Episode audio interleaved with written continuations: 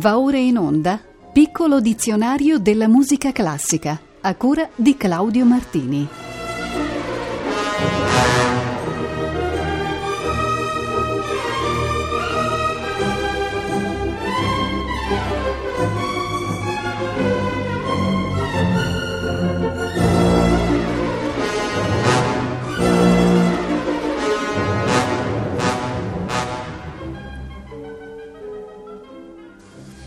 Buonasera. La puntata odierna del piccolo dizionario della musica classica inizia oggi al ritmo della musica brasiliana. La prima locuzione in scaletta è infatti bossa nova. La bossa nova è un genere musicale nato in Brasile alla fine degli anni 50 che trae origine dal samba, nella forma detta samba canson in particolare, e dalle atmosfere minimaliste di certa musica europea e statunitense dell'epoca. Il termine significa la nuova tendenza, ossia quella musica soffusa i cui testi trattano temi leggeri e disimpegnati e raccontano la vita carioca a Rio de Janeiro. I padri e coinventori della bossa nova sono comunemente considerati il compositore Antonio Carlos Jobim, il poeta Vinicius de Moraes e il cantante e chitarrista Joao Gilberto. La fama internazionale arrivò nei primi anni 60 quando Jobim e Gilberto incontrano il grande sassofonista jazz Stan Getz, che importa i ritmi brasiliani nei suoi dischi.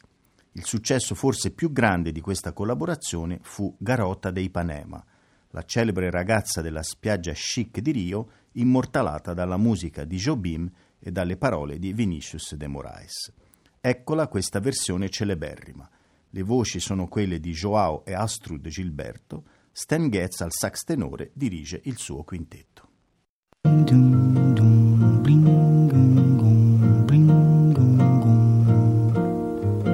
Olha que coisa mais linda, mais cheia de graça. Ela, menina que vem e que passa, num doce balanço, caminho do mar. Moça do corpo dourado do sol de Ipanema, o seu balançado é mais que um poema, é a coisa mais linda que eu já vi passar. Ah, porque estou tão sozinho. Ah, porque tudo é tão triste. A beleza que existe, a beleza que não é só minha, que também passa sozinha. Ah, se ela soubesse que quando ela passa, o mundo sorrindo se enche de graça e fica mais lindo por causa do amor.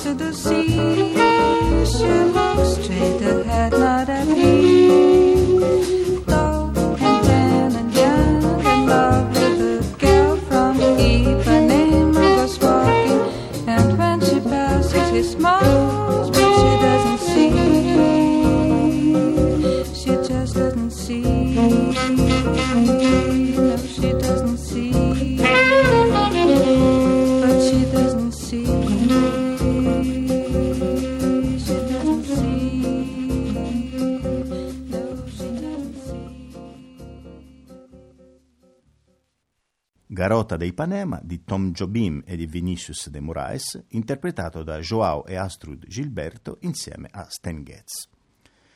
Il termine successivo nel dizionario viene dall'inglese ed è Boston, una variante lenta del valzer viennese. Esso nasce dall'incrocio tra musica e costumi sociali. La cultura puritana anglo-americana non si conciliava con un ballo di coppia chiusa, considerato disdicevole. Dato che lo stretto contatto tra i ballerini era causato dalla velocità del valzer viennese, si pensò di inventare un valzer adeguato a costumi più morigerati, rallentandone parecchio il ritmo. Da oltreoceano arrivò dunque il Boston, ballo sul tempo di tre quarti come il valzer, ma con circa 30 battute al minuto, la metà del valzer viennese. Verso il 1890 il Boston approdò in Europa con un timido successo.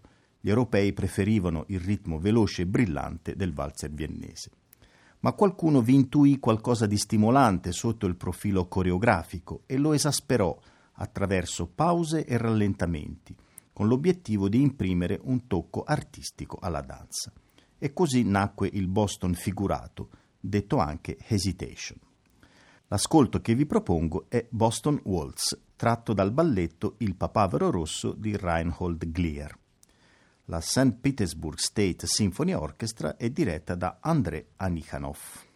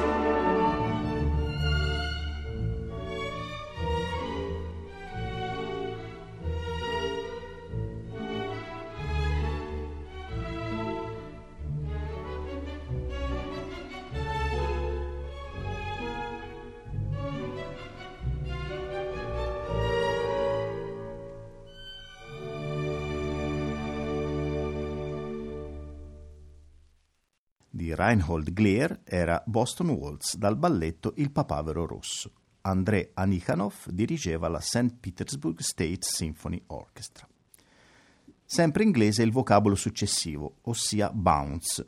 È un lemma usato nel lessico jazzistico per indicare, nell'era dello swing, un tempo moderatamente veloce ed uno stile esecutivo saltellante e oscillante. Caratteristica del bounce è in particolare la distinzione all'interno della battuta di tempi forti e tempi deboli.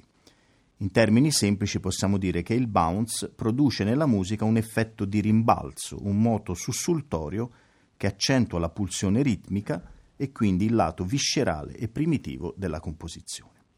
Tra i tanti esempi possibili ho scelto Jersey Bounce, motivo reso celebre da varie orchestre swing negli anni 30 e 40, fra le quali quella di Benny Goodman.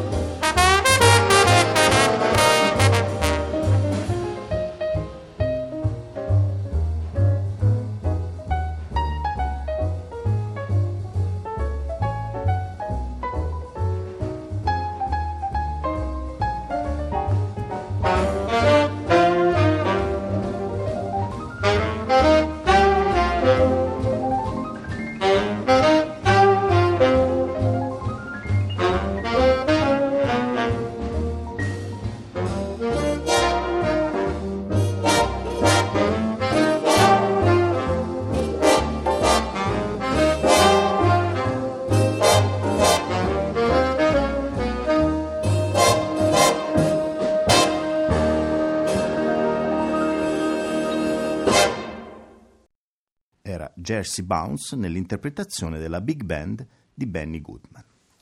Sfogliamo il nostro piccolo dizionario ed incontriamo il vocabolo francese bourré.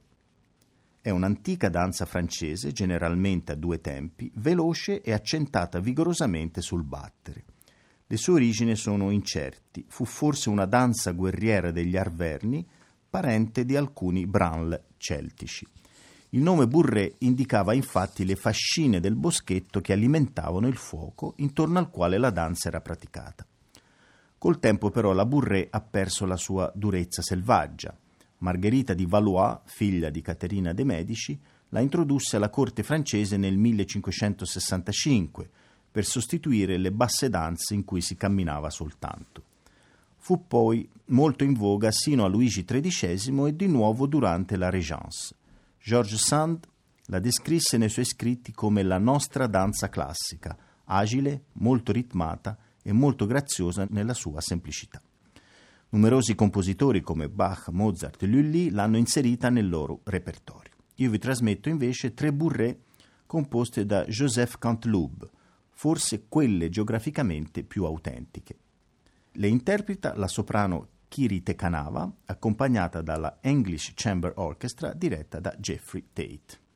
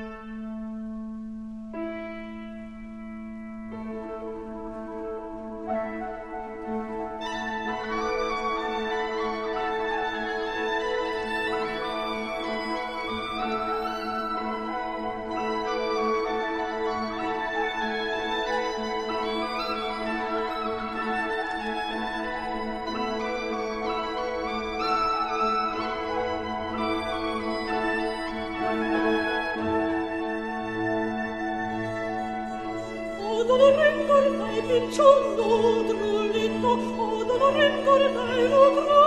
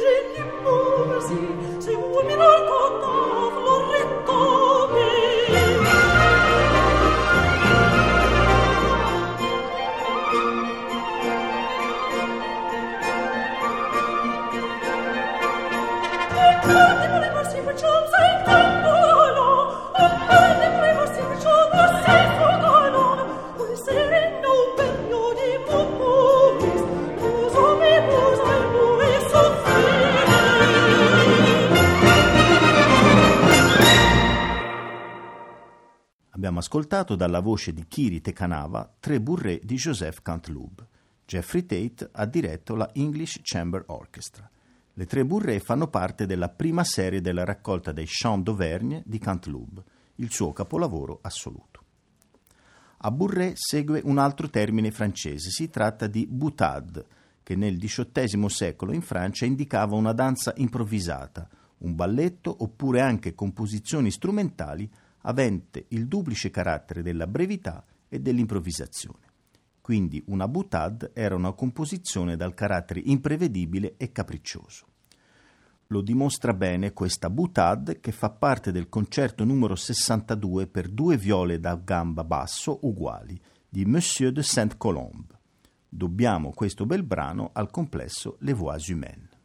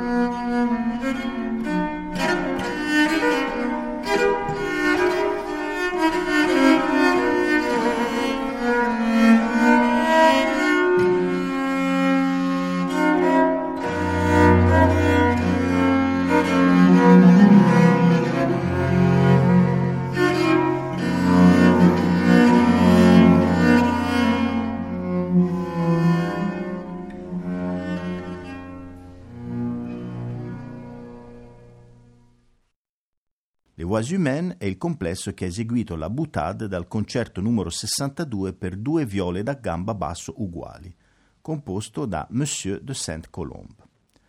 Approcciamo adesso il vocabolo branle, la quale era una danza di corte nel Rinascimento francese, documentata già nel Festival di Nantes del 1445 come danza veloce, molto gioiosa, di solito ballata all'aperto, in gruppo, dai ballerini disposti in cerchio.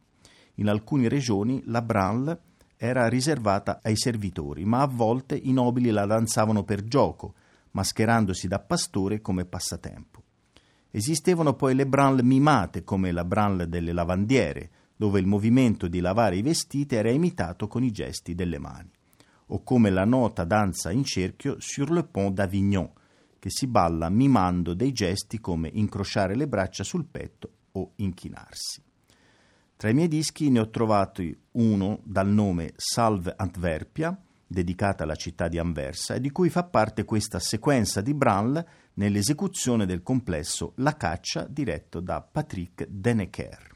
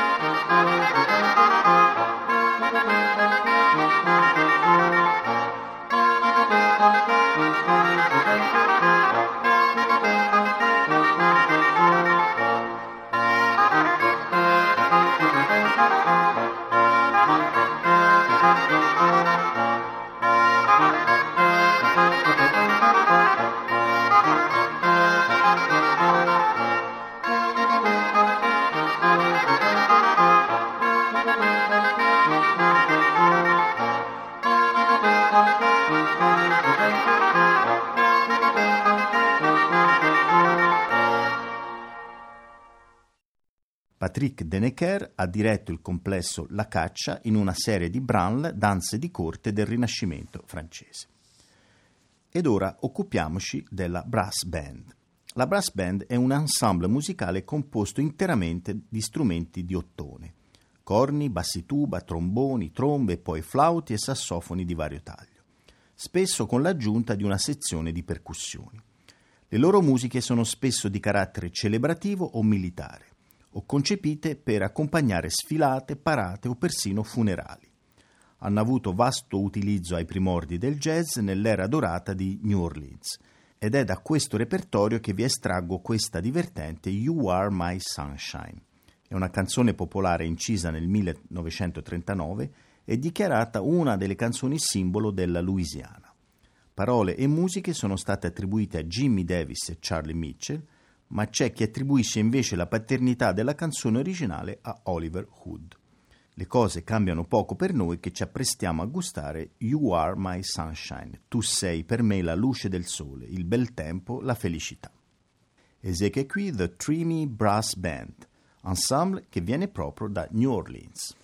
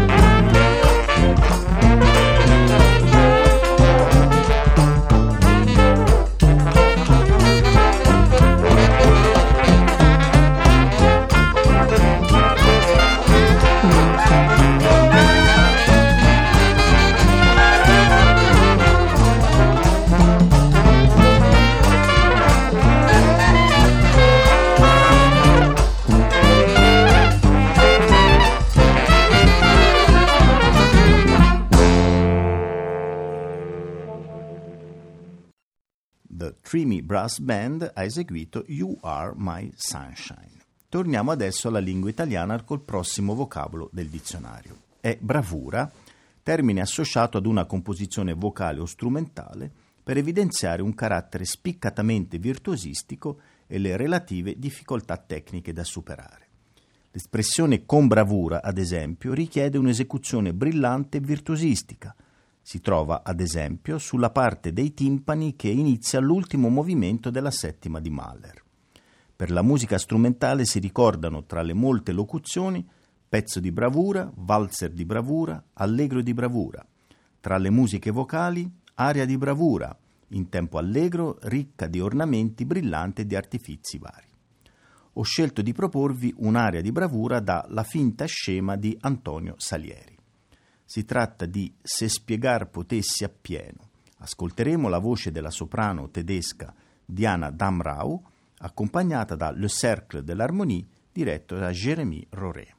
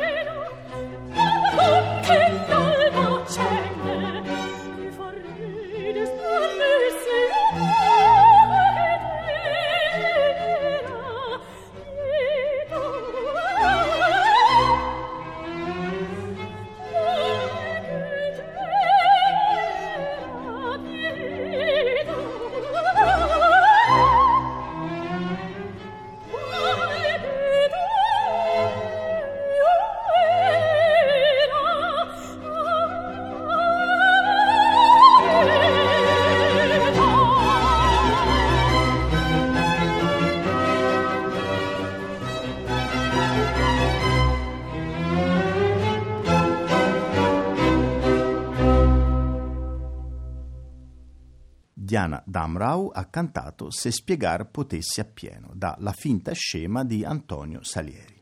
Jérémy Roré ha diretto Le Cercle de l'Harmonie. Il termine successivo in scaletta è break, che in senso generale significa interruzione, separazione, rottura.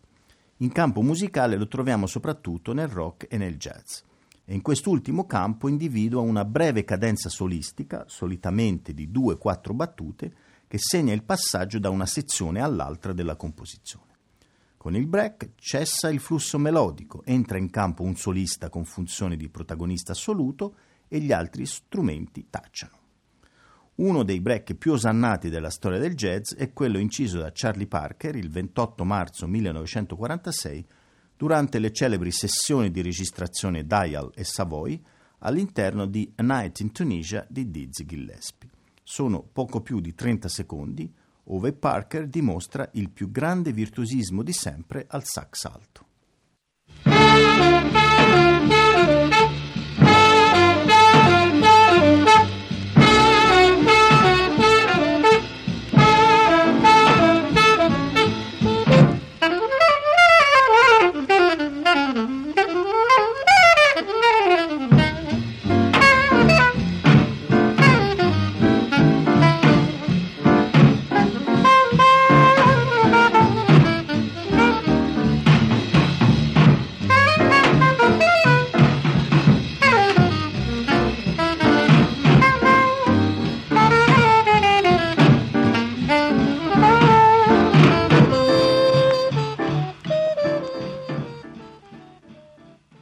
Famoso Famous Alto Break, così è denominato questo virtuosistico frammento di A Night in Tunisia eseguito da Charlie Parker.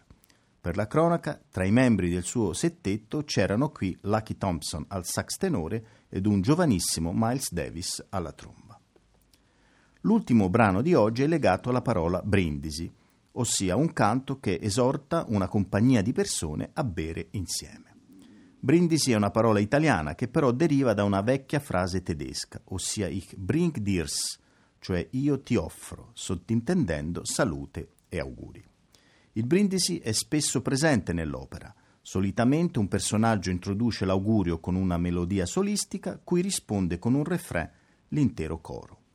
Esempi famosi sono Viva il vino spumeggiante dalla cavalleria rusticana, Il segreto per essere felici dalla Lucrezia Borgia, Innaffia l'ugola dall'Otello o si colmi il calice dal Macbeth. Ma il più noto in assoluto è certamente Libiamo dai lieti calici, dall'atto primo della Traviata di Giuseppe Verdi. Eccovelo nella versione di Carlos Kleiber e dell'orchestra e coro dell'Opera di Stato bavarese, il tenore qui Placido Domingo, la soprano Ileana Cotrubas.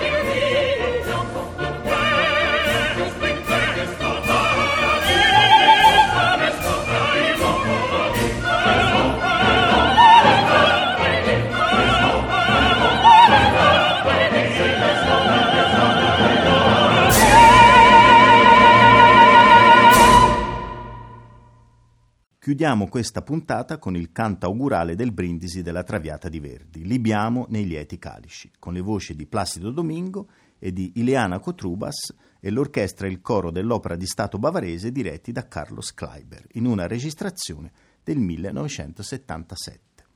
Il nostro prossimo appuntamento è per martedì 21 gennaio, sempre alle ore 18.40, per la decima ed ultima puntata dedicata alla lettera B. Riprenderemo da Brio e chiuderemo con Burlesque. A tutte e tutti voi un buon proseguimento d'ascolto sulle frequenze di Rete Toscana Classica.